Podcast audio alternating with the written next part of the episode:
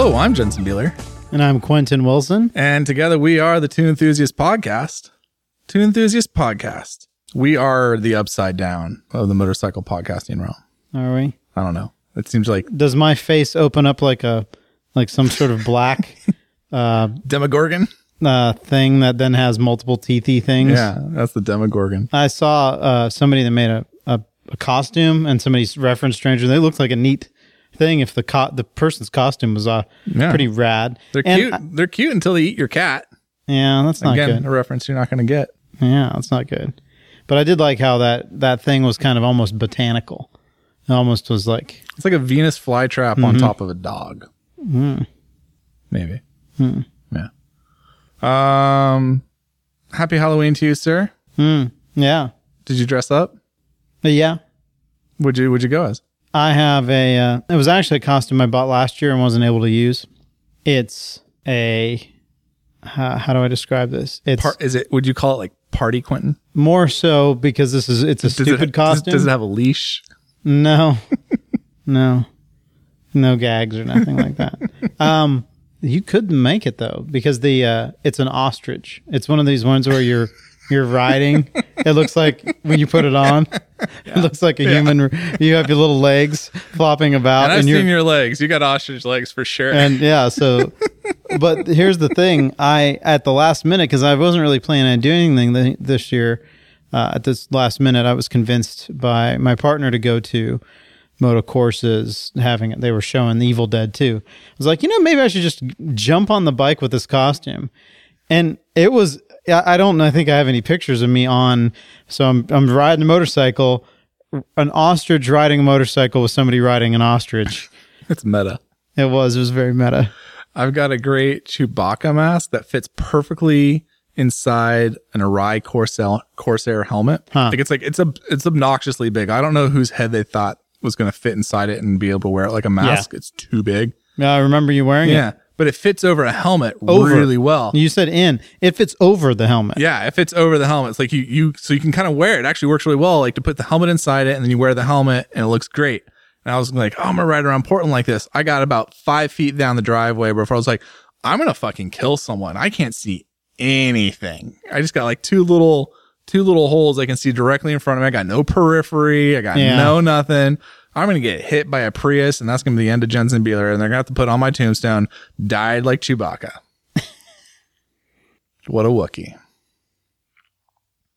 Anyhow, Quentin just got back from lovely Santa Barbara, Yeah. where I got to see uh, the Wings of Gold, All the all the gold wings. all the Gold Wing, uh, two Gold Wings actually.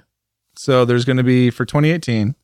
We were we were right. There's going to be a new Honda Goldwing, but there, it's coming in two flavors.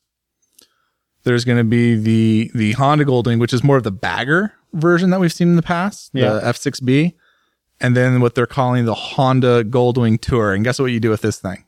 You tour on You it. tour on it. That's the one with the big the big seat on the back. Uh huh. They're not going to call it an Aspencade or anything like that.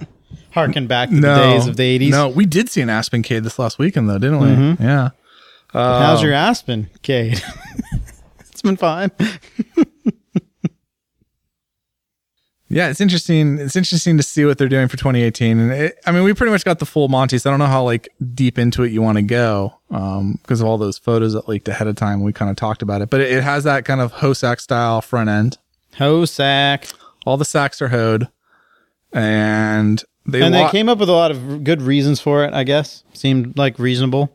Seems complex for me. I'm like, I'm looking at it like that's definitely not Occam's razor, but on a big old bike like that, it seems to make sense. I did, I did like the one dynamic they made mention of is that you you make that system so that it, the wheel will go directly up and down instead of coming back at you know 25 degree rake angle or whatever permutation of rake angle, right? Right. Anywhere from 27 to 24, something like that. So if it doesn't come back at all, it just goes up and down, then you can put the engine further forward and uh, uh, centralize the mass more, or put more weight over the front end, whatever, which I thought was pretty cool. That made sense why you would do that. I was just trying to pull up the stats on the Goldwing. Stats. We need to get those stats. Oh my god, No web- motor stats, which I thought was interesting. They're like, you don't care. These are not the droids you're looking for. You don't need to know anything about this engine other than it's really efficient, and we can have a smaller gas tank. Yeah, so that was the big thing for them uh, when they were talking about like kind of like the design brief was lighter and more compact. Um, and one of those things to help improve that was the fact that they were able to make the engine more efficient. It's 20% more efficient. So they lopped off, I think, 1.1 gallons from the fuel tank. So that's going to lower your, strange. I bet there's some people that are poopy at that because it gets the same range as before. I know, but they would be like, well, why didn't you just make it? You know, keep it efficient, keep the same size tank. It's like because they're trying to make it kind of light. Like it's notable. It's better when things are lighter, easier to deal with on every level, right? you take a gallon out of the tank, 1.1 gallons is going to be like what, seven or eight pounds of fuel, but at the top of the bike. Sure.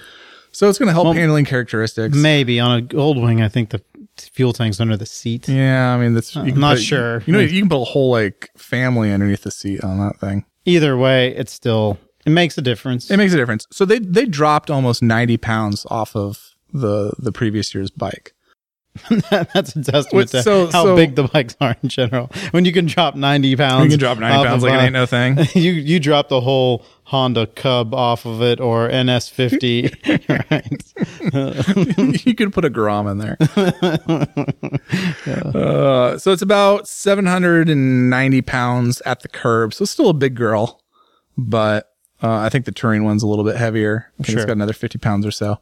So they're still big bikes. It doesn't feel that big when you get on it.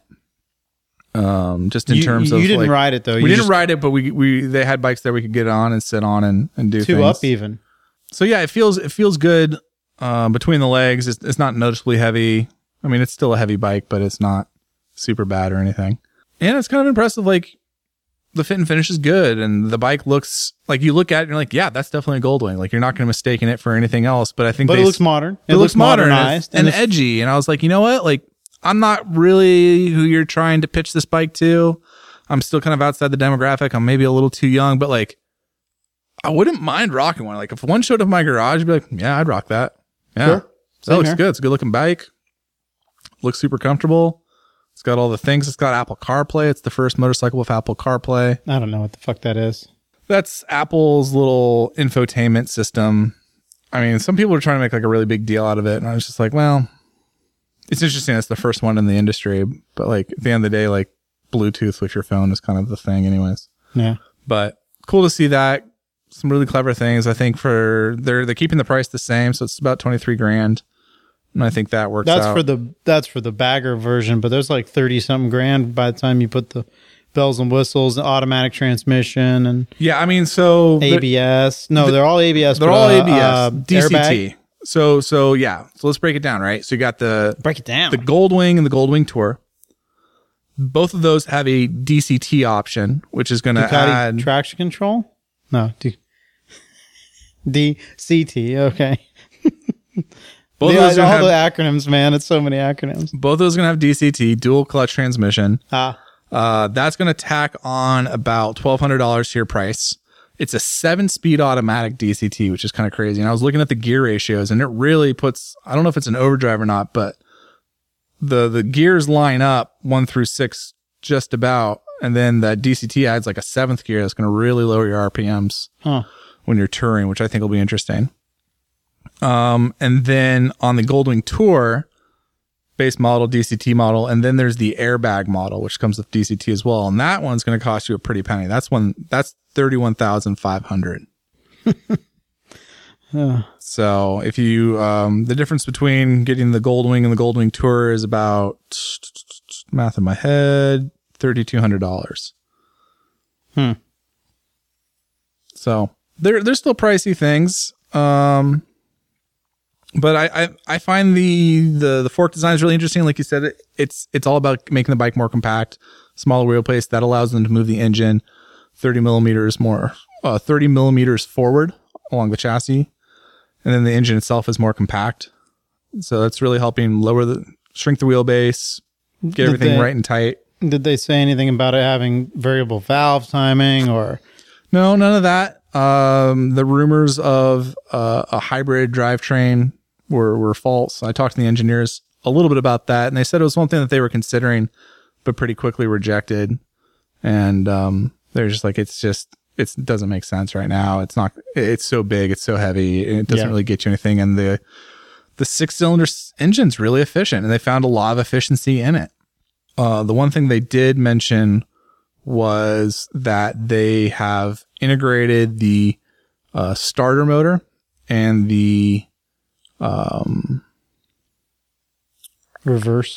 no that's still that's a thing that's the Honda that Honda's done that before on the Goldwing Yeah, yeah. the starter motor and the generator are the same now Oh, huh. which is kind of interesting That is cool. Wow. So that- I'd love to see that. that's another well like when you think about it like from Sure. a mechanical point of view no, yeah. it's the same thing in reverse basically That's really interesting. right Huh. So there's not a lot of sound when you start the bike up, which is kind of interesting. And then it also it saves a lot of space and mass. Sure. No, there's nothing but awesome from that. I'm stoked by that. Yeah, that's a pretty cool That's feature. a good tech thing for sure. Huh. Okay. I'd love to see how that's in- integrated. I'd love to see that. So yeah, cool bike. We're gonna go ride it in Texas in January. Tejas. I was looking forward to that. I think Yippee-ki-yay. I think they're gonna they're gonna sell a boatload of them. It was interesting to see they showed us actually the sales of the Goldwing over the years through like the different model iterations. And like sales are definitely down. I mean, the bike's almost like a decade old. But The they're current ho- bike, yeah. current bike, yeah. They're hoping to double sales next year with this thing. They're hoping to shoot about fourteen thousand bikes in the U.S., which That makes sense. I mean, it seems doable if a lot of gold wingers that have been waiting for that next big thing have been waiting and waiting, waiting, waiting, and haven't had it happen, right? I mean, 10 years, it's 2007, and it probably wasn't even that extreme of a change in 07. no, It's probably like 2002 or 1, but when they really changed it up. I remember because uh, uh, Nicky Hayden, there's a video with him riding it, which was pretty wicked, uh, hauling ass on it. And that must have been like 01, uh, 2000, 2001, 2002, something like that. So, yeah. Um, I could see it happening. I mean, when you think of what did you say there? There overall, there's like 250,000 gold wings on. there's a quarter million Goldwings on the road right now, and most of those are in the U.S. This is really like you know it was pretty obvious, and we kind of already knew this. This is really a U.S. model bike. The U.S. took the lead on its development. Uh, that's why the launch was here in the United States, or the sorry, the debut was here in the United States. That's why the launch will be here in the United States in a couple months' time, and it makes sense. And it was interesting talking to them about the Goldwing versus kind of like Harley Davidson, and then the Goldwing versus say like the Yamaha Venture or the BMW K1600 series. And they're like, you know, we wish we had like we're only a fraction of Harley Davidson sales. Like Harley Davidson sells 150,000 relevant motorcycles in the US to the Goldwing. And we're like, you know, 10% of that. But then you look at like what Yamaha and BMW are selling in terms of, of volume for those bikes, and they're- it's like, but they're like a tenth of, of what Honda sells. So it's interesting to see like the little fish, by you know, eating Yep. the getting eaten by the big fish, which is getting eaten by the bigger fish sure. kind of thing on that whole progression. But I think Honda's done a really good job of of making the Goldwing its kind of own little brand. And I got to talk to a couple. I didn't realize, and this is my own naivete, but I didn't realize there was publications focused just to the Goldwing and the Yeah, Goldwing man. lifestyle. And so I was talking to a couple of them and uh, a couple journalists from there. And it's a trip, man. Like, you know, like this is this is a motorcycle with a cult following. This is a motorcycle that has created almost its own segment in a way. So it's interesting to see that this is the sixth generation of the machine, and I'll be curious to see what the response is from the from the Gold Wingers. Well, when we've talked about Harley Davidson riders generally being Harley Davidson enthusiasts, not motorcycle enthusiasts, I think Goldwingers are in that vein. They're usually Goldwing enthusiasts, um, not necessarily motorcycle enthusiasts. They're diehards. They're diehards in the same way like Valentino Rossi fans aren't really MotoGP fans. Um, but it's it's one right? of those things. Same thing. Yeah, I think it, I think it's I think you're right. I think it, it goes to that same thing where like you go down this this kind of rabbit hole of loyalty and you become something else. I don't know many people that have a Goldwing. Personally, I just don't. I don't know other than journalists Hmm. that have had them Yeah, for little short stints. And what I would imagine is that I would have one in addition to many other bikes. Whereas I think a lot of Goldwing people, that's their bike. That's the bu- the only bike they'll ever have. That's the only bike they ever imagine owning. They're 45 to 75 year old white dudes. That that'd be interesting to see what the what they actually end up selling to. And is it? I mean, do many women buy them? Uh, are when they do? How do they use them? And where, where are they used? Is it only highways? Do people ever use them to commute? Do, do is it all retired people? You know, I'd love to see the dynamics of of who buys these things. Yeah, they're the Honda said at the debut that their goal is kind of like a, a threefold or like a three pronged approach where it's like, okay, we want to stay true to the current Hon- Honda Goldwing people. We want to get people that are motorcyclists but haven't been on a Goldwing before, and we want to get like other Honda riders. Like it's one of those things like they're trying to play this balance of like new versus old in terms of demographics. Sure. And I Right. think with the the styling, that's like I guess the point I was trying to make with the styling, where it's like one of those things where I'm not really looking for a big kind of bagger. I'm not looking for like a big tour bike to go do that kind of riding because that's not a kind of riding that's like a big part of my repertoire. But like if it was, like I would definitely have to give this a look because it, it looks really good. Like I was pulling up the photo for you. I don't know if you'd seen Oh man, yeah, a, that's a real awesome. One of the better looking Hondas that's come out. In the I like the bagger decade. version. Like I, that's the thing where I said I'm like that's a good looking bike. Like that appeals to me visually. It's yeah. I don't think that's the tool that I'm looking for in my toolbox, but it's if it is like I think you have to give it a hard look. Sure, and I'd rather have that than the BMW. I look at the six cylinder; they're fat and I don't know. They're just Dude, big. I rode the I rode a K1600 in Florida for a little bit. Every stoplight, it was just like mental concentration on making sure I didn't topple the bike over because it's just so fucking big. and I look, I haven't ridden the Honda Venture, or sorry, the Honda. I haven't ridden the Yamaha Venture because I think reasons that are too obvious to state. But what the Yamaha hates you. Well, because you know they they pulled out of our death match and they generally just have no love for us whatsoever. But that's fine. That's fine. Keep doing what you're doing. How your sales doing? Good luck with that. but you look at how big that bike looks. The the Venture and the Yeah. the what's the other one? The the Enforcer, know. Intimidator, Intimidator, that starts with an E. But you look how big those bikes are. Enticer, like The Larry. Enticer, that's what it was. Enticer. Don't be silly. We're gonna send it. We need to get Larry the Enticer or send him one of those Oh things man. off a cliff.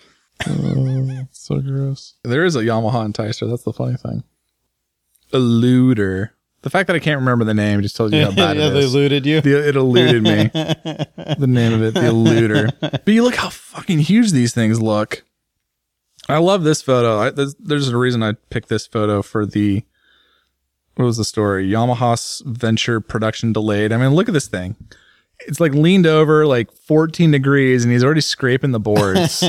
you know, like just this rolling couch. Such a much so a big part of the lane. That's that looks like it'd be bigger than the Goldwing, which It is absolutely, I think it's physically bigger than the Goldwing. It absolutely, the new one, absolutely bigger. I mean, even the older version, I think it's bigger. yeah, and it weighs like 900 pounds. So it's like 100 pounds heavier, which is insane. gross. So And a much less sophisticated engine. I mean, you can't. There, there's a lot of V-twin. beauty. Is it? the Yamaha is an air cooled V twin, which I, which I think is interesting because they're kind of going after that, that I Harley crowd. Like I kind of, I kind of like the the Venture and the Eluder just because it's like, hey, we're kind of going after Honda, we're kind of going after Yeah. Harley, we're kind of something different. Fair play to you, Yamaha. Okay, Sure. but man, does it look big? And it just se- it does seem weird. Like, hey, yeah, air, big air cooled V twin. All right. Well, Why get, not? get Honda to get you one for a long term test, and we'll go to do some two up riding. I think I'll, I'll ride them back. I think I got a guy for that. You know, I, I forgot to bring up like which truck tire was going to be best, but I'm pretty sure retreads are frowned upon. Oh yeah, really? Did they really? Somebody was like, "Oh no, I can't, can't do that. Can't, can't." that's just well outside the design That's brief. dangerous. That's a bad idea. So yeah, I think Honda. I think Honda hit it out of the park with this one. Uh, I'll be curious to see what the sales end up being. Uh, doubling sales is pretty lofty, but it's a big refresh. So, there's well, a, what you'll be curious there. about is to ride the bike. I'm definitely curious to ride the bike. You know, it, it looks it looks on paper and it looks kind of like sitting still, like it's it's doing on things. The proof will be in the pudding when we go ride it, but I'm I'm very optimistic, which is cool.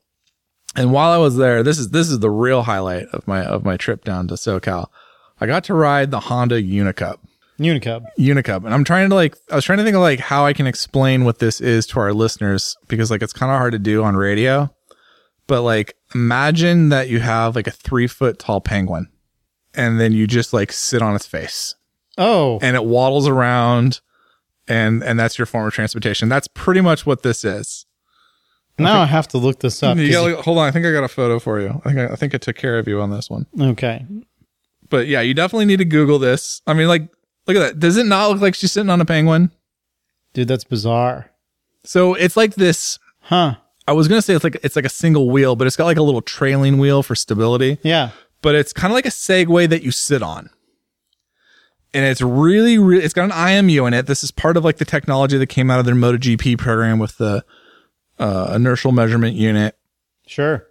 and you kind of it's kind of got like two little foot pegs that are like straight off like a motorcycle that you put your legs on and i cannot for the life of me tell you how you can control this thing i do not know because they had like a little course for us where we were that you could like zip So you around rode on. it? i rode it And and, it i did not crash into anything and i more or less went wherever i wanted to go could not tell you how it did it there's a little bit of like where you put You your leaned and when you where you lean your shoulders back and forth definitely affects like how fast or or how slow or if you go in reverse.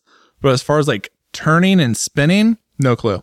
But it did it. So whatever maths that they did to make that work, this is very clever and very well done because it was very very intuitive. is it kind of like the opposite of Asimo? Like and how I mean, I didn't effective take it down is? any stairs, but I imagine the result's going to be about the same. But it, it is actually, I think, some of the technology that they've they put into it is comes from the Asimo project, which was um, pretty interesting. So it was actually kind of cool. Like I've seen this in the space; it's been around for a while. to actually got get to throw a crotch over it. To, to throw to, to sit on that penguin and see how it waddles was pretty impressive to see. Like I don't know quite like who it's for. Um, like obviously, People like if that you're need personal transportation. It says yeah, personal transportation. obviously, if you're older and want to and need a way to like, but like, I- I'd be terrified if my grandma got on this thing that she'd break a hip. You Yeah. know, like it wasn't like the most stable, awe-inspiring thing that I've ever been on. Where I'm like, oh yeah, that's my life feels safe. At no point was I in control. You know, Have you ridden a Segway much? no, I haven't ridden a Segway Ever. ever. I got to ride one once, and it was at Moto Sis because they were one year Hmm, sponsored by Segway. Mm-hmm. So in the had a pretty big room at their facility in in Portland, where they had a few of them kind of hooked up, and Ray Ray had me get on one, um, and uh, you know it was it was fine, worked. It worked as most people tell you. You just get on it kind of intuitively, and it does its thing. And I didn't really. I was just kind of like, okay, whatever. Let's go. Let's go have lunch. You know what I mean? I wasn't really that bothered with. It's not something that I want to spend much time on. It's not something I'm that interested in. But I could see that. Same thing with this. I don't know. Have you ever seen the Modobag? M O D O B A G Modobag. No. Um, it it's not the same in that it's it's Oh, I have seen this. It's like a piece of luggage that you can ride in the Yeah. airport. yeah. That's a stupid idea. oh, dude, That's why? so stupid. If I, I, I've seen, I have seen one of these in person at the airport, yeah. and my instinct, my immediate thought, kick that person over with my leg Why? because it was like, what airport were we at? We were in was it LAX? It, was, was some big hub of an airport that was slammed crowded, and this person was just zipping full speed with their stupid bag that had an electric motor in it. And just being a douche can canoe running into everyone. And you're just like, Oh, no. like, listen, just because you can doesn't mean you should. You think if they were going with the flow of traffic, it would have been better? Yeah, I think if they weren't going like 10 ambling times along. faster than everyone else and actually had like a clear lane of traffic, I'd be like, eh, interesting way. I've never been at the airport and been like, man, I really wish I didn't have to like walk that 100 feet, you know, in an area where like you put like the moving sidewalk anyways. Yeah, sure. And you're just like, what's the need? I don't know, man. They're pretty bitching. Uh, it's a friend of mine uh, that has been dealing with it for the past few years. Did I just shit all over one of your buddies' like ideas? Yeah, totally. Boyd. I fucking hate it. I think Good they're the worst Boydo. thing. I'm sorry. I Sorry, just, Boyd. I hate it. So I got to ride it at, at Coda uh, when we were there. He had it, um, one of the prototypes. Maybe if you stop selling it to douche canoes, I could get behind it. tell him, tell him that. Like, hey, part of your marketing plan, no douches. They're, it's bitching and it worked surprisingly well. But similarly, I can imagine you getting in trouble in it pretty quick. His was like unlocked, so it was like pretty fast.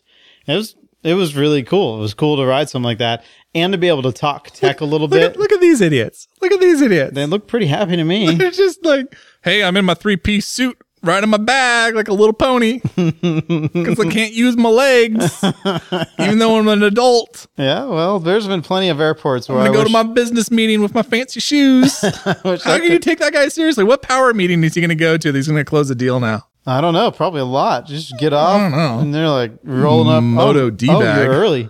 How did you get here so early? Modobag. How much stuff can you actually fit in that thing? I, I think it's actually quite well. Is done. it? Yeah, and seriously, that's a really well thought out thing. Because I feel like you're giving up like so much weight and so much space for like such a novelty of a It's thing not I like an electric use. motor takes up much space, No, and neither do the batteries if if positioned. If Quite you only correct. need to go like 100 feet, because that's as far as you're ever going to need to go. no, I, I think you'd be surprised about the range and all that. I'm super shitty on it. I'm super shitty. Like I don't, I don't think you could talk me into liking it. No, fair enough. I'll have to. I almost want to buy one just to spite you uh, now at this stage. I mean, I'd rock, I'd give it a whirl. I'd rock it down. I mean, can you imagine like PDX? That's the airport for that for that product. Uh-huh. Because everyone's so fucking weird here, anyways. They'd be like, "That's so cool! Oh, I Mm-hmm. love it!" Ah. You're like, "Yeah, but you still you can't drive them. your Subaru. So why would you get on this?" It- until you pass them, and then they'll get all shitty because you've passed them, uh, even though there's a lane and it's fine, and you're not hitting anything or whatever. It's total aside. So Portland is one of the few airports where if you're um in the sky cabin or the first class cabin for Delta, Hmm. you can blow through the TSA line. Mm-hmm. It's my new favorite thing in the world. I love it. I'm gonna. I, I have to keep my Delta status forever now because it is so awesome. When I lost it, and all and you walk by all the shitty Portland people. Oh, yeah. and they're like, "Oh, you're cutting," and I just go, "Boom, Sky Miles, what's up?" oh wait, so you're not? So you're saying you don't go into the TSA pre-check line? No, there's a third line. There's like a there's an express line, and it's like Delta and maybe Alaskan. It's a part of the perk of being like in the premier Yeah, cabin. sure, right. Oh, it's the best. Yeah, well, And whatever. the passive aggressiveness, you can just taste it. It's so palpable as you walk by the normal TSA line, and everyone's like, "I gotta take my shoes off." Oh, oh. I I like, had it right, for so pleb." long when I was with Ducati. I I, I just got TSA pre because I was with Delta for so long, mostly, and Alaska. I just get TSA pre. I'm not on that list, or I hadn't do didn't buy the thing or whatever. I would Yeah. get it just because. You're right. It's a it's a very nice thing. I'd love to be able to do that on a Modobag and be like double. Oh, all the way up to the, the guy, Yeah. and and ride it all the way into the. Mm-hmm. Nah, that's that might be the only use case where I'd be like, all right, that's acceptable. You have to have like your middle finger out as you go by all the plebs standing in the TSA line. Sure, Be like, what's up? Modobag coming through. Beep, beep. Does it have a horn? that's a good question. It needs a horn. All you'd have to do is go buy a bicycle horn. Ta-ding, beep. ta-ting, ta-ting. Beep beep. Beep beep coming through. Beep beep. Oh, I can see the airport's frowning on that. Yeah, I'm still shitting on that day. You haven't sold me on it, but Okay. I- yeah, No, I, We'll. I've Get got one. Your, Get I've got one. your gears turning. Get right? one. We'll see. We'll talk about it. uh, it was nice coming back and doing a little dirty bike riding with you, sir. Oh yeah, that was good for sure. Super rusty. Yeah, you felt a little. Oh my god, I felt horrible. Huh? Because you hadn't ridden one in over a year. About a year. Whenever the last time is uh, that you and I went and rode dirty bikes, which would have been not this time of year last year. It was probably was more like summer or so. It was August, late August. Yeah, yeah, because it was before straight rhythm. Mhm. It was before, But it was on. It was with Jeremy on the Altas. Yep. Yeah. So yeah, if it was been that long, which is Oh, weird, It you need to get been. dirt dirt tires on your bike. Man. I got dirt bike tires. I know. You need to get that sorted. It's all Last- sorted. It's ready to go. Is it currently Yeah. like it has the dirt? They're- oh, they're not on it right now, but it'd take me like I got all the things. You say that because the last time that happened, then you lost spacers and you lost the, the axle and whatever, all the other bullshit. Yeah. So, all right. Well, we'll have to do that. That's good. Or just go ride Altas if we have a chance because they're always fun and easy. I did enjoy riding the Altas. I, I am a big fan of that of that platform. So I like that we're um I was going to transition to the one of the things I really wanted to talk to you about bef- before you should. I forgot that I have a little note here about Suzuki ending its motocross Grand Prix and All Japan motocross racing. Oh, I didn't realize it was all Japan. All Japan too. That's- yeah. Oh man, So that that's not a good sign for Suzuki at that's all. that's I mean it's asphalt and rubber for a reason, right? But even I know enough that these are two major series for dirt bike brands outside of I would say like America's motocross and supercross. And they're not pulling out a Supercross. no, But this is them. This is Suzuki Japan being like, we're going to stop giving factory support to the only, to the main, uh, motocross international championship and the Japanese motocross championship, which is where they usually test like their new stuff. That's where all the Japanese. Oh my god, that's what makes it so weird is that they wouldn't be there testing in the All Japan thing because that's where they usually debut. Yeah. most people know to look for the new, latest, greatest Japanese dirt bikes in that series. Honda does it every year for sure. Huh? Weird. yeah, I saw that. I saw that they were pulling out. I just figured it was Euro. They're like, ah, distant, far off, and we're not getting enough market share. Screw it. to me that I mean and, and understand that they just came out with a new 450 last year. Yeah, and it's good looking too. It's good looking. It's got some cool shit. It's the It- first dirt bike with a um, balance free shock, which is of note. Uh, the Showa, the same. So basically, the Yeah, same shock same that was on on, the the, uh, 1000. Yeah, uh, same design. At least I don't think it's exactly the same, obviously. No, of course. But um, so for me, I sit there and I'm like, money must be tight in Japan. These these I, I can't think of another reason why you would pull out of two major series like that when you've just come out with new bikes. If money if money's not the issue. Yeah, sure. Well, Suzuki, the the um, well, but you know what? Another reason to hate Andrea Iannone because maybe he's costing too much money. There's too many variants. There's your Well, we were gonna race uh, motocross this year, but you know we killed a bird and some other stuff happened. I guess that was only Ducati, wasn't yeah, it? Yeah, that was, but still, it's still on him. yeah, sure. Blood's still on his hands. Yeah. Well, I mean, that's the other part of it too, right? The MotoGP program has definitely not lived up to expectations this year. I think would be the best way of describing it. Oh, were your expectations high? Mine have been kind of like me. no, but I definitely had higher expectations than what they are right now. Like I didn't expect big things from Iannone. Alex Rins, like it's a bit of an ask to come from Yeah, from the lower class up into MotoGP and expect big things. And he's been hurt for most of the season. he's been hurt for most of the season. That kind of just is what it is. Um, but I definitely thought the Suzuki would be in the mix more often, and I thought that they would have made a bigger step this year with their progress. Where really, I feel like they've taken a step back, and I'm and I'm trying to figure out how much of that is the Vinales factor, and that's something I was talking to my colleagues about not too long ago. Like Maverick Vinales being such a talent, like how much of Suzuki's result last year was just really a result of how good of a rider he is. But then Aleix Espargaro did well too, but maybe you can say the same thing. and Vinales has he he came out swinging, but has kind of waned big time. And Yeah. then- right. So everybody has their days. And Iannone's not a development rider, and Rins is not a development rider. I think that's the bigger thing that's They they they needed to have somebody there that's a development rider, and they didn't have it. I think I think it was a disappointment for Suzuki that they lost Vinales, but I don't think they should be surprised by it because hot young talent is going to get scooped up by the team that can write the check and has more potential. Sure. Like, that just sucks. I think letting go of Espargaro was a mistake, and maybe swapping or bringing in Rins instead of Espargaro. Yeah, shouldn't have done that. I think that was a mistake because like you don't have the development rider and you have someone like Iannone who's known as kind of frankly being lazy.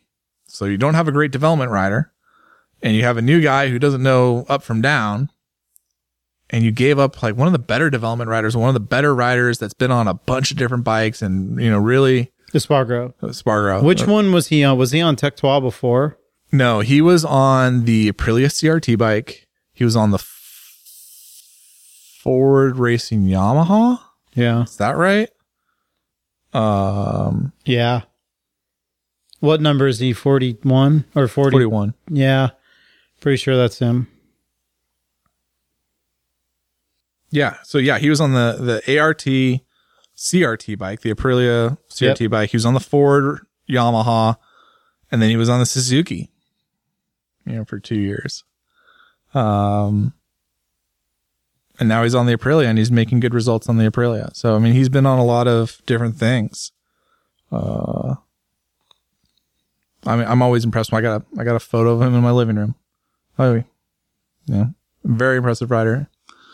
So interesting, interesting to see that. Interesting to see that Suzuki's kind of pulling back their uh, off-roading endeavors. I'm very it makes me very worried about the brand. Yeah, I, I hope that is a just a resource thing of like, hey, what are we really getting out of these series in terms of marketing dollars or whatever? We need to be pushing MotoGP. We need to be pushing, you know, if there's new bikes coming out in the next couple weeks, we need to be pushing those and getting our street bike sales back and doing this and this and this. Like, I hope that's the case and not, and it's not just like, holy crap, we're in the red. What are we going to do? Yeah, I don't know. Just the way that the way it felt when we were at COTA earlier in the year didn't didn't feel great. Like it felt like a little bit of desperation. Like we got to like- sell G's Gixxers, man. We need to be selling some bikes. We Yeah. get, we're coming out with some stuff and then they need to sell. Otherwise we're in a, a tough spot. That's, you're right. You're absolutely right. on That's how that the felt. feeling, and I, I I get it, and I'm I'm not not hating on them for it. I'm just saying that that's the vibe. Uh, Well, it's not a negative thing. It's just a there's different vibes you get from different manufacturers at different times, and that's the vibe I get from them. When even like, you know, now that you say it, like talking about the Gixxer a little bit more, like I think the Gixxer 1000 is probably one of the more underrated bikes on the market right now in the US because of how neutered it comes out of the box. big problem. by EPA. Yeah, big problem. I mean, massively, massively neutered bike. And I wonder how much of that is like, if you just had some more time, some more research, some more money, you could have figured out a better way to make the sound and the things and all that work so you can still have like 180 horsepower in the US market instead of like the 155 or whatever it is uh, at the wheel. I just read the there was an article on one of the other magazines, uh, uh, print magazine, staging the new R model against the R1. Yeah. and I I because they they had missed it completely earlier in the year. They I don't for whatever reason they didn't they didn't have a complete setup for the thousands. So reading that article is interesting because they were well I wouldn't say it was a puff piece, but they were trying to it was almost like a uh, mea culpa, like oh yeah we should definitely try and get the Suzuki the R model and put it up against you know what we consider the highest level, which was the maybe the Yamaha or I don't know why. It was just a random after having seen a thousand shootout earlier in the year. Was it Cycle World? Mm-hmm. Yeah, I can I can understand that because they said the R1 was their best bike. So then it's like, well, let's take the best bike and put it against the new bike. Yeah. that makes that's a, that's a if you're gonna do that, that's the best way of doing that. Ma- fair enough. So I, you know, to be honest with you, all these magazines do such a good job of just glazing over it that I didn't even read. I didn't. I didn't know if they picked the winner. Well, the the Yamaha was faster. I saw that uh, for their track test, but only by you know half a second, maybe. You know, it doesn't not enough to to say that bike's better than that bike, right? They go to button Buttonwillow and they go fast. Nah. It it seemed like they were they admitted though that the the issue for both of those bikes because the horsepower numbers are close for those bikes, Yeah, like really both neutered heavily, yeah. and that's uh yeah that's gnarly. That's gonna be the new thing, and and we saw it when we were doing this super like death match. Um, you know, you get them on the dyno and they don't like. The joke might be my 2004 R1 probably made more horsepower than all the other Japanese bikes in our shootout. Yeah, strange. just because of where the regulations were 15 years ago versus now. Yep. And where the eyeballs are, because obviously Aprilia and Ducati don't, and BMW, they don't seem to be as worried about it. You know, and that would be something I would add in for a future test is is do a noise component just to see where everyone's at. Is it that the European brands have come up with a better philosophy and a better way of managing the sound side of the EPA requirements? Yeah.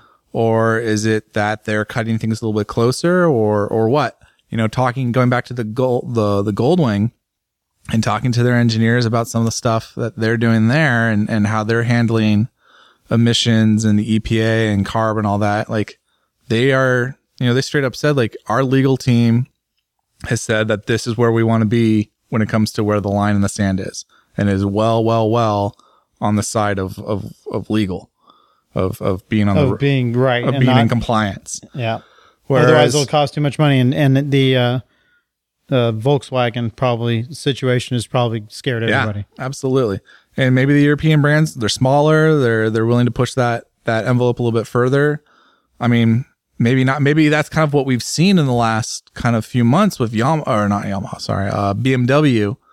What was it, six or seven recalls now? I've actually lost count of how many recalls they've had over the last two three months. Yeah. But maybe that's that's part of it. Like, oh, you're going to push the line, the line pushes back. So Interesting, interesting stuff. Okay, now we should get to the conversation that I wanted to have with you today because we just had the Tokyo Motor Show and we saw a whole bunch of crazy stuff come out of it. Yeah. Uh, I think we have to start with the crazy Yamaha uh, Nikon. We don't actually know how to pronounce it because Neckin? it could be Nikin. Nikin? Around. Nikin Nike N. Nikian. Nikian. I'm going Nikon. Nikon? I'm liking the Nikon. Instead of Nikon? That's a different. Nikon. That's, that's not even No. close. I don't. Naked. Naked? It looks like naked, so I'm going to go naked. Naked? Naked. So, anyways, we're talking about this three wheeler from Yamaha that has been teased as a concept in the past, and Yeah. now it looks like they're actually, truthfully, they're teasing it in Tokyo again, but it looks like we're going to see an announcement in Milan that it'll be a production machine. You you think so? I do. And will do you think it'll come to the states? I do. I hope it does. I I, kind of really, do too. I really like this thing. I hate it yeah. almost as much as I hate the Modobag, but I also love it almost as much as I love the Goldwing. yeah. because it is so fucking weird. and it is, I bet it's a hoot to ride. So it's got the FZ09 engine in it. It's a mm-hmm. leaning trike. It uses a parallelogram front end. So they're getting around Piaggio's kind of patents. And it looks like, like, like someone just forgot to finish designing it. Like there's so many things there that are just like, why, why do you have two forks on each side? And, and That- why does it look like this? And why does this like cable just like draping around? Like you, it doesn't look like it was ever like finished from like a design point of view, Yeah. but I bet it is bitching to ride. And I, I'm curious to see how that goes. And I already know I'm not getting invited to that launch because Yamaha hates us, but whatever. I'm going to like dress up like Adam Waheed and show up to the launch anyways and to be like, Hey guys, what's going on? I'm Adam Waheed. Woo! So yeah, that uh, they, for me, that's what it looks like an over complexity. Uh, uh, it's it's definitely a answer to a question I don't think anybody asked. Right? I unless it's like, hey, how can we make a three wheeler that isn't lame like the Can Am? Straight up, like okay, what is what's wrong with the Can Am? When you go into a corner, it leans the wrong way. Yes. How can we avoid that? just just look at the bracket No, for I- the I fender. I- like, like even it. that's just like why is it that that robust and big and weird and awful and over the, it covers the caliper like Yeah. it- why uh, there's Why? A, a lot of it that looks hideously complex, and I'm sure there's reasons for it, but I definitely would love to understand, like, okay, why two fork tubes on each side? I understand that has to keep location of the thing, and, and it just seems like you could do it and with a simpler, better system than that by a long shot. it just seems to me they had to jump through a lot of hoops to make sure that Piaggio's patent wasn't infringed upon. That that like the lawyer in me, that's how I read that because I know that Piaggio is very aggressive with enforcing their patent. Their patent is very good and it's very broad and it covers a lot of goofy front Le- ends like this. leaning front end leaning things. front ends. And I look at this and I'm just like, that's what you had to do to stay on the right side of the law so some Giuseppe in Italy didn't get upset at you. Hmm. That that's how I read it Okay. but I'd be very curious to see how much it weighs. Do I have the weight? I don't think I do. I'm a little bummed we hadn't- haven't seen any pictures of it wheeling. I want to see it wheeling. I bet it. That's the thing, though. I bet it does wheelie. That Z09 motor's no joke, man. Yeah, It's gonna. it? It's gonna. Well, I mean, unless that. Well, mean, That's how a much, big, I, I was gonna say, how front much do you think that front end weighs? Yeah, that looks like the size of a motorcycle. That's two Honda Cubs. That's two Groms on the front end of that thing. That's three Groms on the front end of that thing. What's the one behind the handlebar? What's It's that? three feet wide. It's seven feet long. Three feet wide isn't that bad. Those wheels are only 15s. What what tires are you gonna put on that? 15s? Isn't that weird? I read that and I was like, why? Oh god. Just God. put 17s on it. well, probably for weight and Weight and handling, but what what rubber comes in 15 inch wheel that's gonna be any any good? the, the ones that they make for that bike. I guess. Fuck. I want to put some slicks on it. I want to go go around a racetrack. I don't want. to. Yeah, I'll watch you. Okay, I'll I'll, have, I'll I'll gladly take your your bucket of fun on that because Uh-huh. I think that I think that's gonna be a lot of fun to ride. My bucket of puke. You think is? No, my- Your bucket of fun. I'm not gonna I'm not gonna take your haterade on it because I think it I think it looks fun. I've puked up all my haterade. Now it's in a bucket. and You're welcome to have it. I don't hate on it that much. I just don't care. You know, it, it doesn't. That's not something that I'm gonna you know, I you know what I, I I do like the idea that somebody could get in the wind that would otherwise have to go ride one of those stupid Can Am things, and that makes more sense. That seems more reasonable. Like, okay, I I don't have control over this leg or that leg or this arm or that arm, or I'm quadriplegic or sorry paraplegic or whatever it is. What you want to get on a bike like that, and you can't handle the um, um, you know, a motorcycle. Fair enough. Then that I'd rather see somebody get on that than on a I don't know, man. That thing blew up on Asphalt and Rubber. We had did it almost a quarter million page views on it, really. which is that's a lot. Is it? So people, I mean, maybe that's like looky loos. It's weird. I got to see this Yeah, crazy sure. thing. Like my headline literally said, "It's no, it's not April Fools, but yes, this is the new Yamaha Nikin, Nikin, Nicking. nicking around." It reminds me of the uh, wheelies from Wizard of Oz. The there's like the Return of the Wizard of Oz or Wizard of Oz Two. Did you ever were you ever aware of that No, in the early '80s, mid '80s? There are the these people called the wheelies, I believe. Yeah, look it up. The wheelies. I don't. I feel like that's going to take me a while to find what I actually want. Maybe do Wizard of Oz wheelie, and and then but then we'll have to we'll have to post it up on the old Facebook page for two enthusiasts. wheelers. Wheelers, maybe like Andrew. Return of the Oz wheelers. Yep. Beware, beware the wheelers. Yeah, Ugh, you see him. the fuck? This is this is good radio right here. Look at that thing. What the- the psychotic? Yeah. When I was really young, like like I had a babysitter that would play like the the Wizard of Oz on like cassette tape, Mm. and like never failed like the the, monkeys? the monkeys, Yeah. and like the melting was like right when I went to sleep. Oh, that's horrible. Fucking terrified the shit out of me. I'm really glad we didn't have this though. I would have fucking nightmares for decades. I'd still be working that stuff out right now. Gee, well, look at a full full picture of it with the wheels on the front on your. They see with their hands and then the foot. You see see what I'm talking about? No, I closed the window. Oh my gosh. All right. This this is Oh, turning. oh yeah. What the fuck? All right. Okay, that I mean, does- that does kind of look like it. Uh-huh. That's fair. That's fair. All right, uh-huh. you win this round, sir. Oh, now everybody. There's going to be a run on Google searches of wheelers. Yeah, it's gonna be trending. They're like, what? Was Uh, did that just get optioned for Hollywood again? What? uh, So yeah, I'll be interested to see. Yamaha's really kind of doubling down on this whole leaning front end thing. They've got a scooter that does it. And they've got this thing that does it. Uh, I think it makes sense from a mobility point of view. Having ridden the Piaggio MP3, yeah. um, three wheeled scooter, like I can, I could totally see it. I would love to see like a performance version.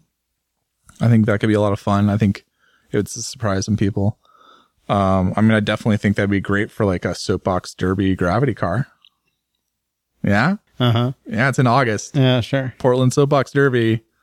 Jensen's super on this. He's, Oh he really God. wants to make something. If there's no stores on A&R one day, that's because I like went down a rabbit hole of like trying to design a gravity car. Yeah. Well, we're gonna do it. Yeah, we are. We're going to win because we're winners. Uh, I just want to go. I, w- I the what the only one person has to be sober. That's got, definitely going to be you. It's going to be me. All right, The so- driver has to be sober at all times. I'm just looking forward to, to a, a, a well buzzed run down the hill. uh, speaking of well buzzed runs down the hill, did you see the Kawasaki Ninja 400? uh, yeah, looks like Looks That- like a Ninja. yeah. I'm I'm I'm very puzzled by this bike. And then someone pointed out to me that the uh, 300 wasn't Euro 4 compliant. Yeah. So I'm like, oh, okay, yeah, that makes sense. And it kind of falls into that whole vein of there's no replacement for displacement, so let's just make it bigger. And Yeah. I just saw that it's World Super Sport 300 legal. Is it? So that now officially means in the World Super Sport 300 Championship, not a single bike that is race legal is actually 300 cc's. Yep. So the the Yamaha's 321. Yep. The Honda's 500. Is it? Yeah, they let the CBR 500 go in. They have a balancing formula. Do so they? it's kind of fair. Okay. Kawasaki's gonna be 400 now. The KTM's 376, 378, it's a something like single, that. But it's right? a single. Yeah. It's the only one that's a single out of all those, right? Or the Kate? No. Nope. Yep. Okay. Everything else is a parallel twin. Yeah. Hmm. All right. Well, So it's interesting. It's interesting. They're gonna go race that thing. the main thing that's interesting to me is that they it went what 30 years as a 250, the Yeah. Kawasaki Ninja 250, went from from the Basically unchanged. right from the late 80s all the way through. And then they went to a 300 and I've dated girls that are younger than that motorcycle design, oh yeah. For sure. like as an adult. Yeah. Like recently. Yeah. For sure. No, I'm currently in the relationship with somebody that's younger than that by three or four years. Yeah. Yeah. Good for you, sir. I tip my hat to you, sir. Uh-huh. Uh, yeah. So that's a strange, strange thing to think about. Right. There's that. Um, Pedophile bike. stop it.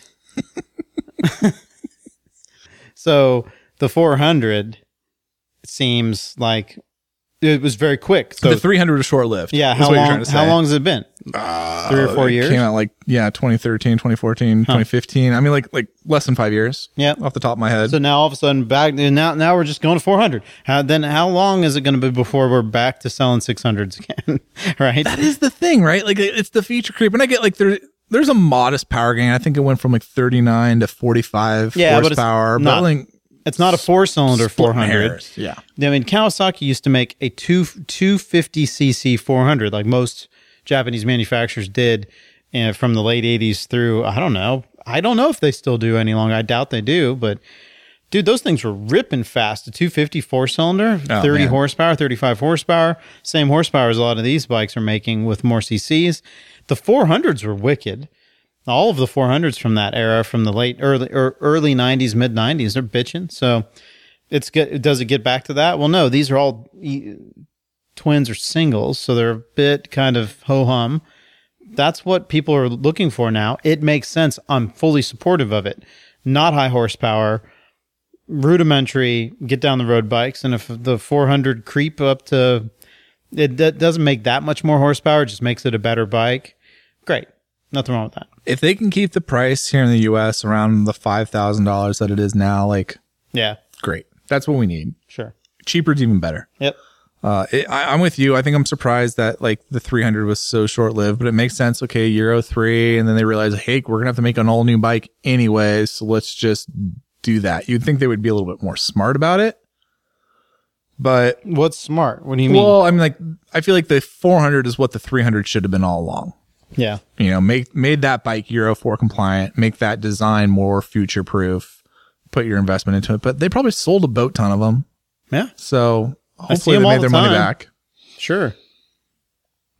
So very, I, I was just very interested that that came out. I was a little surprised. It looks good that the, they did a little re- restyling. It's an all new machine, ground up new machine. So it's cool to see that they did that. It's not just a bored and stroked version of the old engine. It's actually a completely redone deal. 370 pounds at the curb. So it's pretty light. Yeah, sure. They dropped, um, almost a gallon off the fuel tank, just like the Goldwing. Yeah.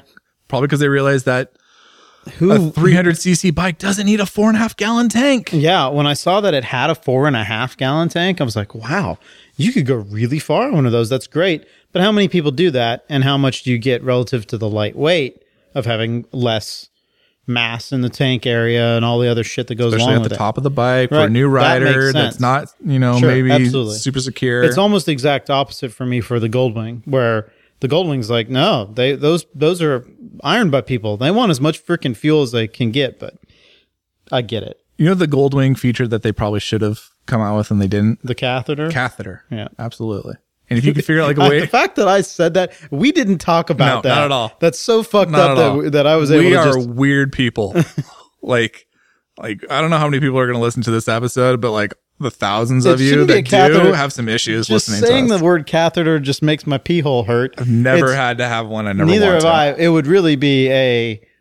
It's a. It would be called something different. But I know the people that use them. It's basically a condom with a a hole out the like a tube that comes out of it, so you can just pee on the road. And this is a thing. That that seems like the Diet Coke version of a catheter. Yeah. Well. The real deal. I don't want to talk about it. Yeah. Let's stop. I don't want to talk about it. What I do want to talk about, just get out of this. You're in hole. luck. I'll say that. We don't have to talk about it. Uh, you're in control of this conversation. Slipper assist clutch on the qu- on the, on the on the on the Ninja 400. ah. 41 millimeter forks, a larger diameter, Oh, dude, that's like the same size that was on my CBR 600 F2 back Yeah. in the day. larger larger front disc brake, 310 millimeter. Uh, Seems like a weird size, but just go 320 at that point. But whatever. So it's bigger. 150 rear tire, so larger rear tire up Yeah. from 140, and LED headlights. Like they made like a legitimately good starter bike. I feel yeah, no, this is that that like gets it up to like like- legit status. I think like without having ridden it and having done like a shootout and all that stuff, I'd be like, I think this is the bike I would point people to. Yeah, it sounds sure. like like it's not so bare bones. And you look at like the dash looks good and the fit and finish looks pretty good. I mean, it's still kind of got like the box swing arm and How many like a- people do you think? And this was happening with me when I was at MotoCorsa for so long on the pre-owned side. How many people come in and start talking about the first bikes that you would have to be like, uh, I wouldn't quite get that bike and I wouldn't quite get that bike and you're going to grow out of that. This is the one. I was always worried. I never wanted to be the person that stated that, yeah, you're probably going to go out of that bike within, if it's, if it was somebody that was mature, level headed, had experiences in other realms, but just wasn't a, a motorcyclist yet, I would have to kind of like, uh, I think you would be okay to get a little bit bigger of a bike. There's just nothing for you out there. There's nothing between a Ninja 250 at the time, maybe the KTM 300, whatever, and then getting on a something that was just too big, too too powerful, whatever that might be. There there wasn't that much Goldilocks, and this is one that you know somebody could own and have for a while and grow into and still be good enough to be small, right? So I like that idea that and also not end up with a, just a shitty bike that you're not proud of. That's right? always like the problem that I, I I've seen in this space, especially when it was like Ninja 250 days, yeah. where it's like by the time you outgrow this bike, what you're left with is like a really heavy, really over designed, just kind of like hunk of metal that you're just not gonna want to have anymore. Like it's just it's just like it's a bag of shit. Like you It learned on horrible, it, yeah. you crashed on it, you dropped it. That's great, but it's just like a bag of shit. And this one, you're like, it'd be like, yeah, you know, by the time you kind of outgrow it, you're kind of looking at like this would be a bitchin' track bike. Yep. I'd You'd use that as your track day yeah, bike. I'd rip the shit out of this while on track you day you got a new street bike and, and not you could- care about all the times I crashed it, and I would learn the art of corner speed. and it would be fast even even without that. Yeah. It- it's legitimately fast. I guarantee it. I bet it would be really good with that size rear tire, better brakes, all the things that it needs. Same same size tire as my Supermoto Yep. of of note. Um. So yeah, uh, good good good on you, Kawasaki. Team Green's coming out with some cool bikes. I'm Yeah. all about it. Yeah. I'm all about it. Uh, you know what I'm not all about? Q Dog. This thing. Yeah. Yeah, that's morphodite. We're looking at the Suzuki SV650X. X. I have to say, when was the last time anybody used X in marketing? Oh, X Diavel. the X. Factor. Remember when the in the nineties it was extreme. Everything had to be X because it was extreme. That's such a lame thing now. I love the SV650. The SV, you talk about a bike that's kind of like an in between bike. Yeah, like, sure. like that, That's a good that- example, That rider yes. that comes in, like, here's a great learner bike that, like, if you've got a level head, isn't going to be too much machine for you, and you would just kind of like never outgrow. SV650. Absolutely sure. You can track day that. You can race it. You can go touring on it. You can commute on it. You can learn on it. I mean, that's a bike that does everything really well yep.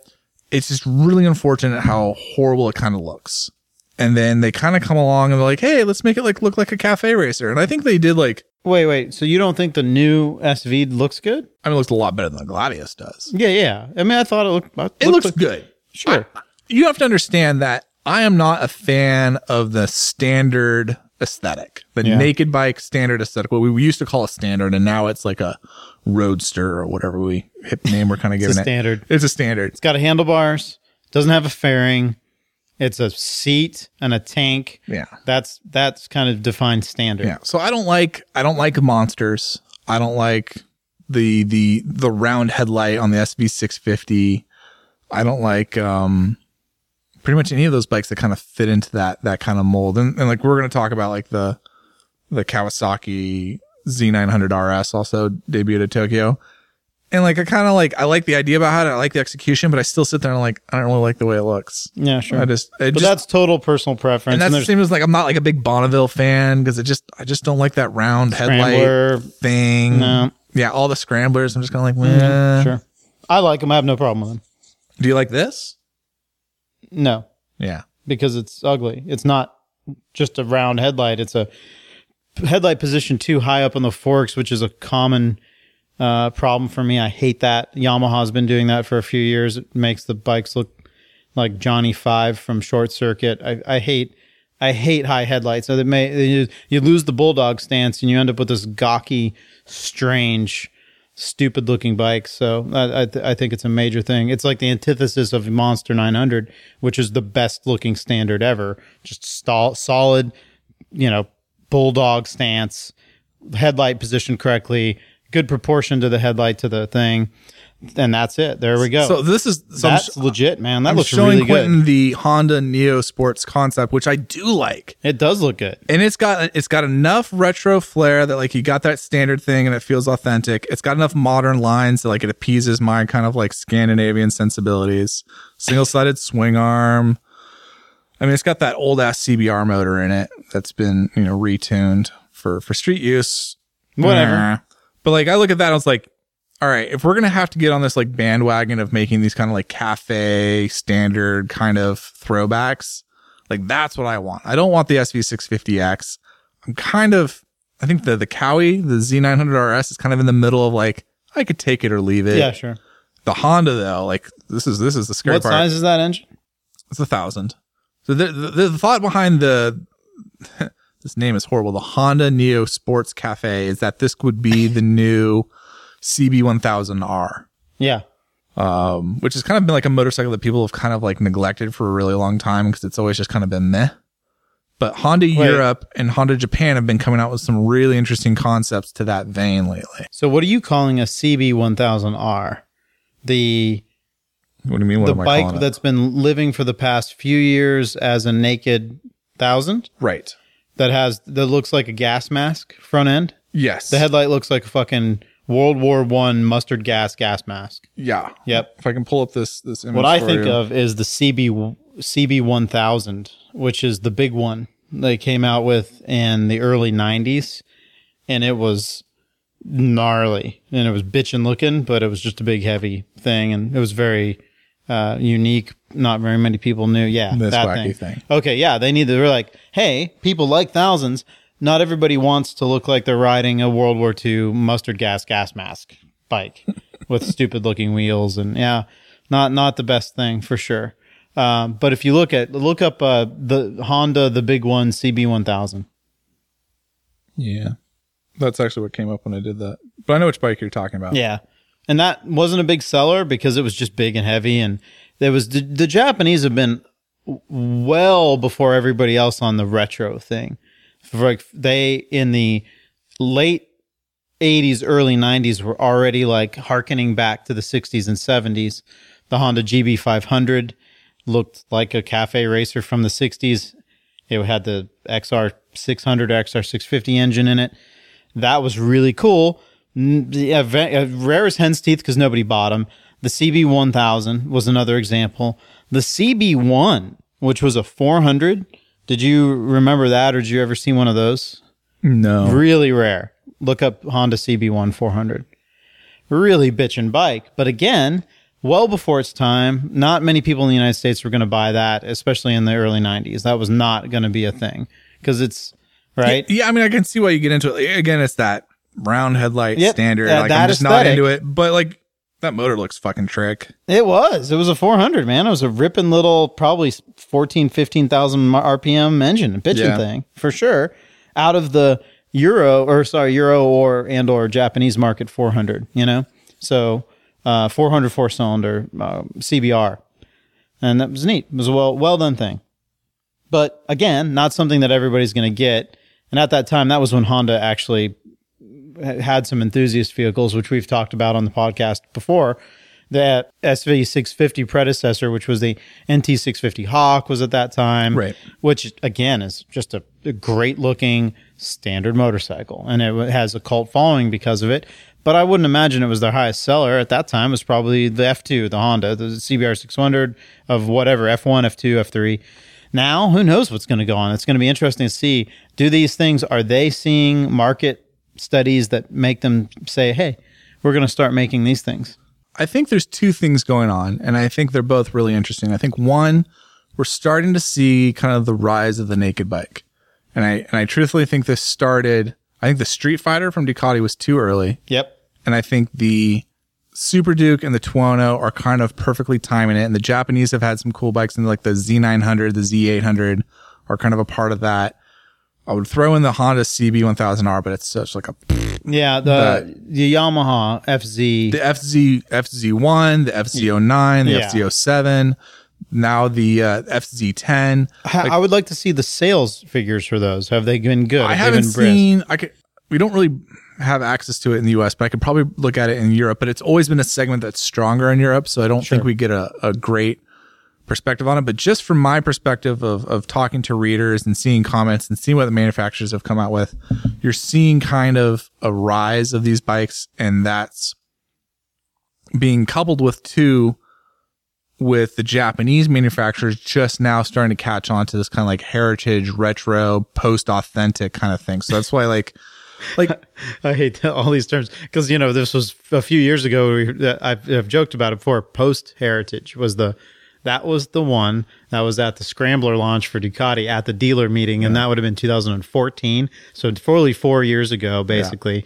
Thinking of that post heritage, and we're still having to talk about, and it's just kind of wears me down with, oh my god, this is what we are in now. You know, truthfully, I think I don't know if I give credit to Ducati for being the first brand to kind of push that, but they were the No. first one to like go big on it. they decided, oh, this is a thing. And I they think- defined it, and then they went after it. Yeah. Whereas Triumph's been doing it for a long time. Right. I mean, that's that's that's the only thing in Triumph's lineup right now that I think that works. Like the Tigers, the Tigers have always been been pretty good bikes, the 800 especially, and we're seeing them. They're going to get updated for for 2018. And the Speed Triple and the Street Triple, they've been Yeah, fine. but those are those have been those designs are so old. sure, but so they're not of- bad bikes. There's nothing wrong with them other than that they're stale. right? But like in terms of like what's got heat, what's got energy, Bonneville's, you know, Bonneville Scrambler, Thruxton, Speedmaster. The energy is in that that, that gag fake- reflex well, in my it's- it's all stomach. well, what they do is they take the energy and they hide it in the fake carburetor, and then they that exactly that right. packs it into the the, the fuel injection Oh, system, God and then it it. comes out the tailpipe. It and makes you- me so angry to see that Rainbows and sunshine spread everywhere. it's just so fucked up how that one thing just throws me off. That It it just makes me it. so angry. Oh, I hate it so Yeah, much. It's like seeing Margaret Thatcher in a wet leotard on a windy day. Just boo.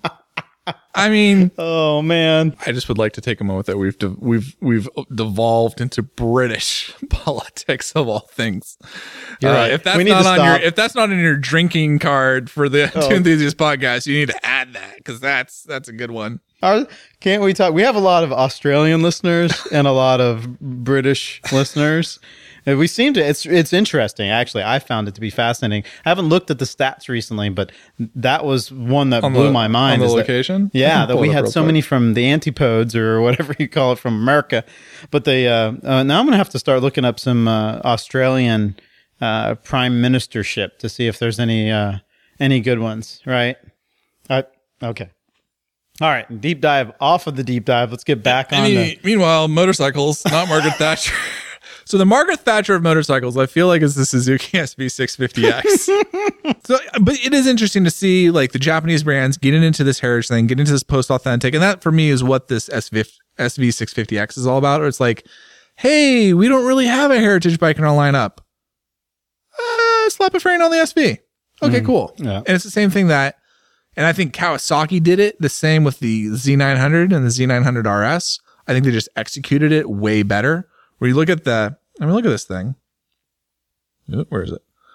I mean, that, that looks like a solid, like, bike from yesteryear. Like, if I told you, hey, Quentin, look real quick. Isn't that a bike from the 70s? Yeah, sure. You'd be like, yeah. And then you look at it and you're like, oh, hey, wait, that's the Z900 motor. And you know what's really funny is that if you looked up, uh, just type in Zephyr 750, Kawasaki Zephyr 750.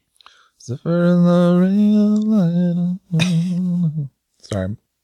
And this is for the lis- listenership as well. Just you, you can go through all No, these. yeah. Yeah, yeah. Um, oh man, the tail section's almost to a T. It- it's exactly the fucking same in my Yeah. brain. I haven't looked at a Yeah. Zephyr 750 Oh my in God. 20 years, but it, that's what it reminds me of. You're blowing my mind right now. So they just keep doing this where they just regurgitate the same shit because that's where we're at, man. Two wheels, handlebars, tank, tail section. What are you going to do, man? How, what are you going to do to push the envelope? The last thing I remember pushing the envelope that hard was the original mission.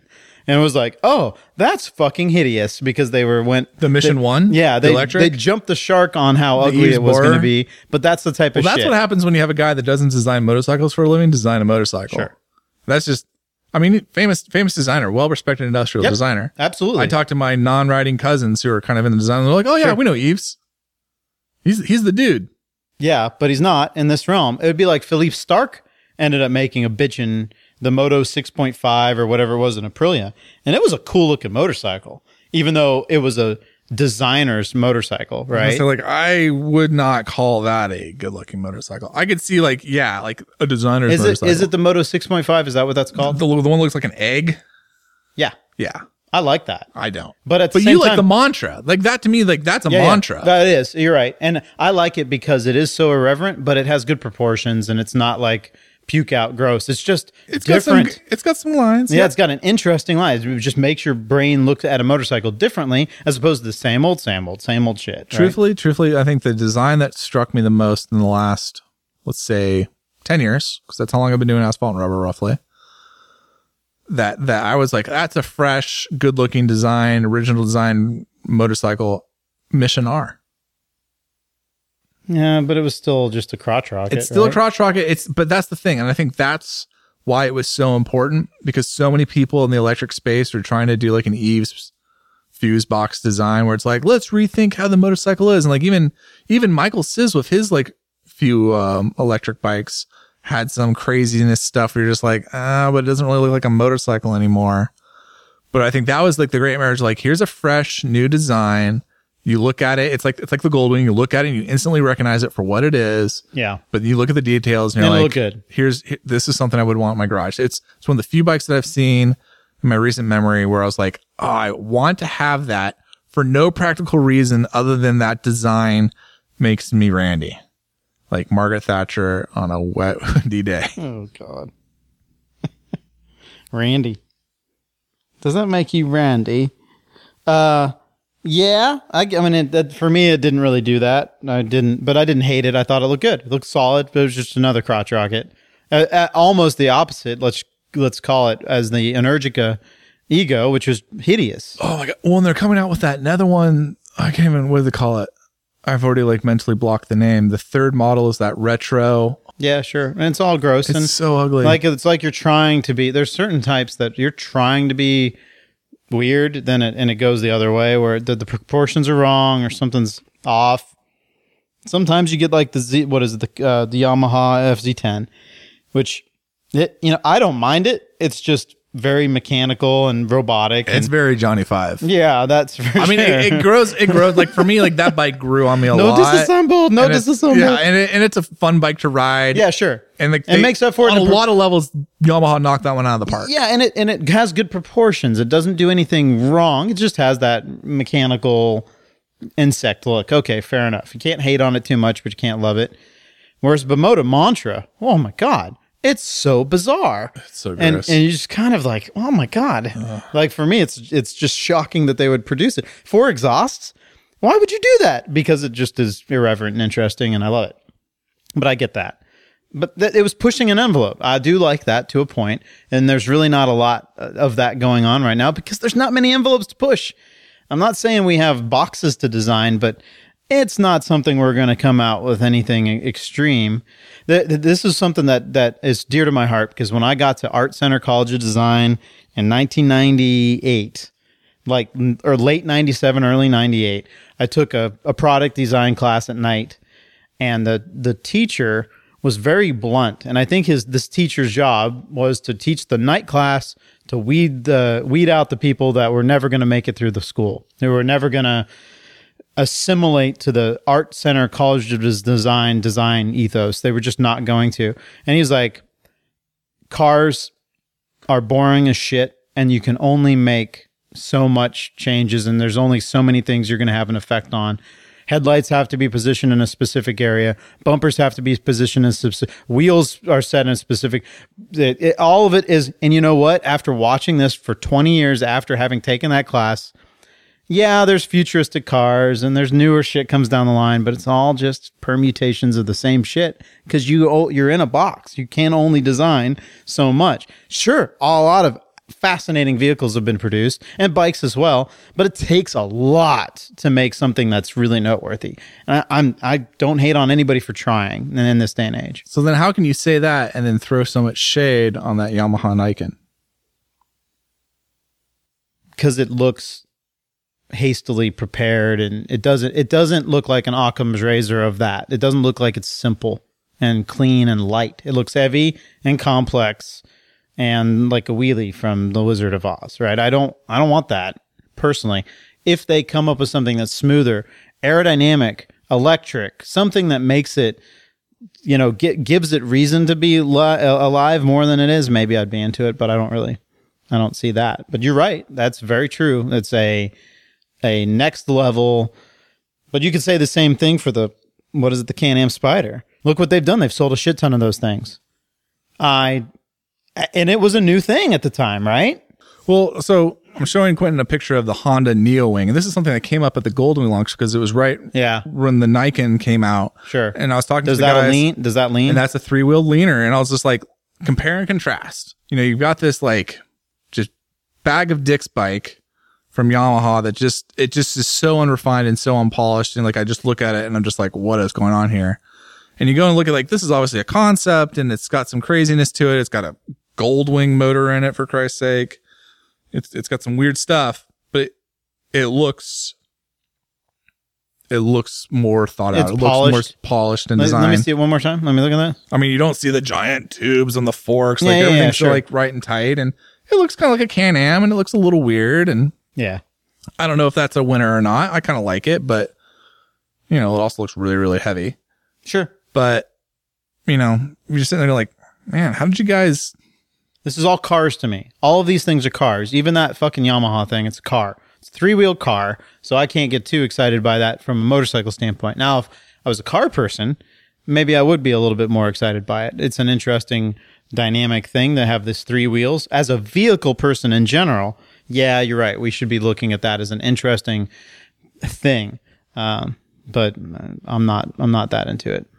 Eh from a design standpoint, definitely not. Like they didn't do anything with that that isn't just derivative of anything else. So that brings me to the final thing I want to talk about. Talk about one of the most derivative des- designs, but I think one of the most interesting things that came out at Tokyo. You're showing me a scooter. I'm showing you a scooter. I'm showing you like the scooter of scooters. Nothing more scootery than this scooter right here. Yep. But what's cool, so this is the Honda PCX. They came out with an electric version, which is like great, electric scooter, cool. We've done that. Yep. They also came out with a hybrid, which I think is pretty cool. Ooh. So, like to my knowledge, I think that's the first kind of production hybrid coming Yeah. to market, Sure. and the kind of form factor that they're doing, and and the way that Honda's got the removable cells, and they also have like a whole like little infrastructure thing that they're trying to sell to people. Yeah. I think it was very much of note, and it was, it was interesting to talk to the Honda engineers at the Goldwing launch about this while it was there, and talk about like the hybrid technology and where that's at. Sure. So it's definitely something that's on the forefront of their mind. And I'd like to understand why does it work in a scooter platform where they couldn't get it to work in a large bike platform, which you think of all the things that you could make it work, it'd be where you have a lot of room and a lot of weight that you can play with. So you could have battery weight and you could have engine weight and you could have motor weight and it would all kind of I would see that. Excuse me. I could understand that in a in a Goldwing platform.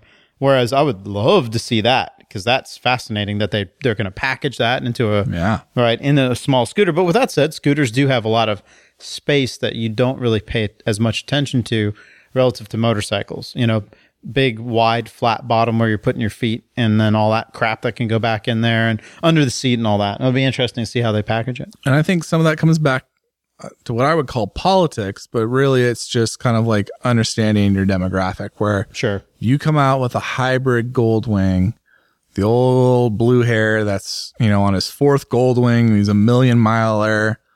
That might be a bridge too far for him. I don't To know. to to get a, a hybrid. Yeah, just to be like, like, why do I need? I don't need one of these Yeah, hybrid sure. bikes. I can see that, yeah. I want my gasoline. Maybe a diesel. You laugh, but I would I could totally see that. I could see a diesel happen. Sure. So it's interesting. Interesting. I was surprised by how much stuff came out out of the Tokyo Motor Show. Usually you get like one or two things. Usually it's kind of a sleeper. Um, every other year we have the Intermot show that, that obviously puts out a lot more stuff. And then, Is that that's not this year? no, not this year, next Okay. year. Uh, and then obviously we have EICMA every year where everything mostly debuts. And, um, this year a lot of stuff came out of Tokyo that I think is of note. And that to me is probably the most interesting part of it, where it shows that the Japanese manufacturers are uh, awake. They're they're building stuff. They're putting stuff out there. They're kind of getting funky with it. Some interesting designs: leaning three wheeler, hybrids, electrics, retro, nakeds, you beginner bikes, like the whole spectrum of stuff coming out. One one thing before we go too too far uh, Yeah. away from this. One bike that I can't call it a bike. It's just a four wheeled vehicle. It's a weird thing. It was the Yamaha Tesseract. Yeah, yeah. I yeah. think we've probably talked about it on the show before. If we're gonna, if we're gonna, even if it was just as an aside, it was at the 2007 Tokyo Motor Show, Right. And it was debated. So 10 years ago, and it's a leaner, but it's a four wheel leaner. So, so to back it up, Yamaha's been working on leaning concepts, leaning multi wheelers since the 70s. Yeah, And I don't think a lot of people realize that. The Tesseract, I think, is the point in time that most people put in the sand because it was such an outrageous design and it got so much press. But they can trace their lineage all the way back to the 70s. It was hmm. very interesting to see. They actually put a video out about it. And it was almost like a, like, again, the lawyer's mind at work. F you to to Piaggio. I think it was saying- like like like a way of them saying like don't even think about saying we're copying you. This is how long we've been working on it and here's our heritage of doing it and just connecting the dots for everyone on it. yeah. But eh, sorry, I interrupted you. The Tesseract. No, no, that's an example of a vehicle from a design standpoint. Interesting. All right. Would you would you rock one of those? I would want to ride that. So this is this is a four wheeled. I would rather ride that than the thing that they just came out with, whatever it's called, Ne- Niken, Niken, Niken. I'd I'd more I'd be more interested to ride that one, just because it just be an interesting thing to ride. Whereas the other thing just looks like be the- okay, yeah, let's go for it. Whoopie doo. But I'm I'm sure I would love it. It's a motorcycle ish thing. It's putting yourself on a vehicle and you're in the wind and you're exposed to the element. Of course, it's going to be rad in its own way. But out of like pure curiosity and the idea that you have four contact patches and it leans and it does all the shit, I'd love to ride that thing. I'd be curious about that. Um, yeah. So there's that. One one uh, final thing was I remember when uh, in kind of in the death throes of MotoCzysz, Michael was trying to make a leaning three wheeler. Did you ever did you ever see that? I don't think so. It was weird and it was uh, it it it was not a well thought out thing. but he was trying to do it because it was in the in the same vein of mobility but and and using motorcycle motors and and and using electric and you know trying to figure out a way of mobility but smaller and every uh, kind of every person's vehicle uh, the idea of something that's more uh, uh, for the masses uh, he, this was at a time when he was talking to Bajaj and trying to come up with vehicles Oh, that okay. he could that they could I think I heard about this project, co but never saw it. Yeah. come up together with and and what they ended up with and uh, so the the point of this is it's really difficult to make a leaning vehicle like this it's not as simple as you think from an engineering aspect so i can respect it fully that it's takes some effort to to do that right for sure so it'd be interesting to see how this yamaha does it and i'd like to guess look at the patents that piaggio has because i haven't ridden one of those things but i've always been fascinated by it it's fascinating to look at. Is it something that I want? Not really, but I, I from the engineering, sure. Again, a lot of questions that I don't know. Is this is an answer to a question that's not asked? I don't know why. Well, you know, I was thinking about that when you said it, and I was chewing on it during the show. I think there is an element here of, you know, we've said in past shows about how transportation is changing, uh, whether it's through autonomous vehicles or electrics or whatever sure. it is. We're definitely in a time of flux. And I think in the last show we talked about KTM and its electric kind of uh, game plan, which is, you know, on one end you have like the electric bicycles, and on the other hand you have the electric motorcycles, and how those are kind of coming to a convergence. And in the next year or so, they're going to come out with like a hybrid bicycle, motorcycle, electric. And I think all of this with the three wheelers with the Yamaha is a part of that kind of paradigm shift where this we're rethinking how we move people from point A to point B. We're rethinking the kind of segments that we've been entrenched in for, for decades, to be honest Yeah. and finding like, okay, well, you know, why do we have bicycles and motorcycles and there's nothing kind of in between? Like we have mopeds, I guess. But why isn't, why hasn't there been more sophistication in that space? Why aren't we looking at three wheelers that are more stable than two wheelers, but still lean and give the same exhilaration? And maybe that helps grow the power sports industry further because people are too off put by how dangerous motorcycles are in perception Sure. sure. you know, leaning four wheelers because Yamaha had a leaning four wheeler at the uh, the Tokyo Motor Show. We talked about it, I think, a little bit two shows ago, Yeah. and it was basically like um, it looked like a car, but it leaned. You know, it looked like a uh, a very slender kind of pod car thing. And it, but it had that leaning front end, and, it, and then it had a matching leaning rear end, and it's that same idea of like, okay, well, let's why why don't our cars lean? You know, why why isn't that a thing? So let's explore that. And I think that's that's the big shakeup right now in the automotive and and power sports industries is you know kind of things are on the table right now that weren't on the table before, and at least we're exploring it. So at least there's that. I don't know where that leads us. I don't know what that looks like in 10, 20 years time, but it's interesting to see people are working on. it. Maybe we all just ride around on Unicubs. You know, like little penguins up our butt. Maybe not. No, you can't do that because there's no kickstands. Fuck that. You know, it's actually really funny. Like you get o- you get off of it, and it kind of like because it, it like it kind of self corrects its balance, and then it just kind of goes and just moves to the side and out of the way. It's really weird, but yeah, no kickstands, Yeah. self balancing. It'll eventually um. Oh, so weird. Those they're just the weirdest fucking things. What they do is they eventually they kind of move around until they find like the balance point on the surface that they're on, and then they turn off, and they just kind of balance. And if you knock it over, it turns itself back on and, and like kind of corrects. But it just kind of, it'll just kind of sit there and kind of like just wiggle its little butt around until it finds a balance point, and then it just goes. Okay, so then that brings us to the the Yamaha that I actually thought looked the coolest out of all the designs. The I don't know what it was called, but it was the one that does it moves its little belly, and Oh, the the Motoroid. yeah, and this is the you know we, we didn't really dig into that too deep, did we? I can't remember how much we talked about it offline and how much we talked about it on the Well, show. I hadn't. I tell you what, I hadn't seen, which was the Motoroid doing its Motoroid doing thing doing the more. until this week. Yeah, so And I thought I've it was seen- through the the steering column, and it's not. No, so that was really cool. If you look at the Motoroid and you'll see the the six pack underneath, which the design the designers at Alta uh, immediately grafted uh, Pabst Blue Ribbon cans into the and showed a picture of it because that's what it looks like. Uh, it wags its belly, and it was like.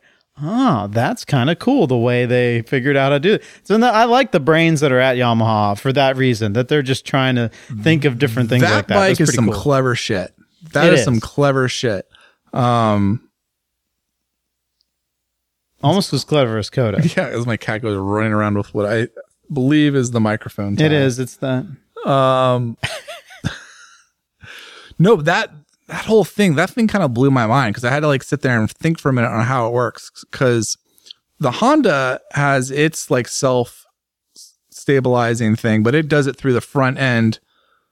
Uh, with the fork tubes and the, the steering column and, you know, just kind of like what like a bicyclist, a really good bicyclist would do it at like a Yeah, stoplight when they have like a, It's a track clip-ins. stand. Yeah. Uh, I can't do it. I fall over. I've tried. Um, you do that. Everybody does that though in traffic. You for like try for like a minute. you try and be. but I've seen some cyclists like they can sit there all day long. They have to because they're clipped in. They're like, point. Yeah. for sure, it's Yeah. difficult without. Yeah, sure. Whereas on a motorcycle, you're just doing it because it's like I got to keep my balance. Got to keep my Yeah. balance. Gotta, eh. and you and you add input to the bars. right. Whereas this thing This is, doing it through like the rear wheel, and then they use the battery pack as a counterweight, and but like the way the chassis works, like it's moving inside the chassis. Like the chassis itself has like a pivot, Yeah, it's cool. which is really Watch the video. Figure out a way to get to the video. It's on the- it's on ANR. It's the most recent story on the Motoroid. Um, I think it's I think the story is something like more details about Yamaha's Motoroid. and and watch out. You might get to find a page of of that describes like preparation H or another thing to, to keep motoroids from from getting on your own self. Right, you got to watch out for motoroids. Someone sent me a Photoshop of, of the prep. What was it? Like hemorrhoid cream, and, and they Photoshop hemorrhoid of Motoroid. And I was like, that's clever. You're a silly son of a bitch. All right, Quentin. Uh, with Yeah. that, sir, I think we are done. We've covered Tokyo. I think our next show will probably be EICMA. Yeah, looking forward to it. Yeah, so that'll be interesting to see what gets released there. Uh, we kind of already know some of the stuff, but we thought it'd be boring to talk about it now. so Yeah, we'll just cover it after the fact. Yeah, we'll we'll dig into it once we've seen it and can talk as much shit as possible. There will be that, that might that's gonna be a long show.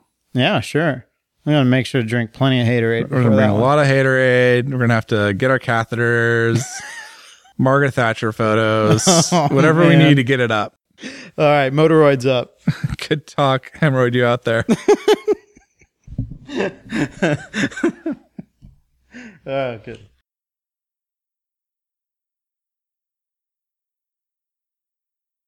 we do have those. Those are our top three countries: U.S., then the U.K., and then Australia. U.K. and Australia almost the same. And it's in. I, I our get top our top city is uh in the UK. Huh. I have no idea where this is. Pe- Peg- Pegnington? Pengton? What the fuck is that? and you know that's just like one guy. That's like one uh-huh. guy and he just downloads all the episodes. I mean, keep doing it. Bless you. Bless, bless your soul. You're probably Mar- Margaret Thatcher lover. oh, he's on the. Thatcher. coast. Oh, he's on the Damn near killed her. Damn near killed her. It's out by Plymouth. Okay. Wow, you were on the middle of nowhere.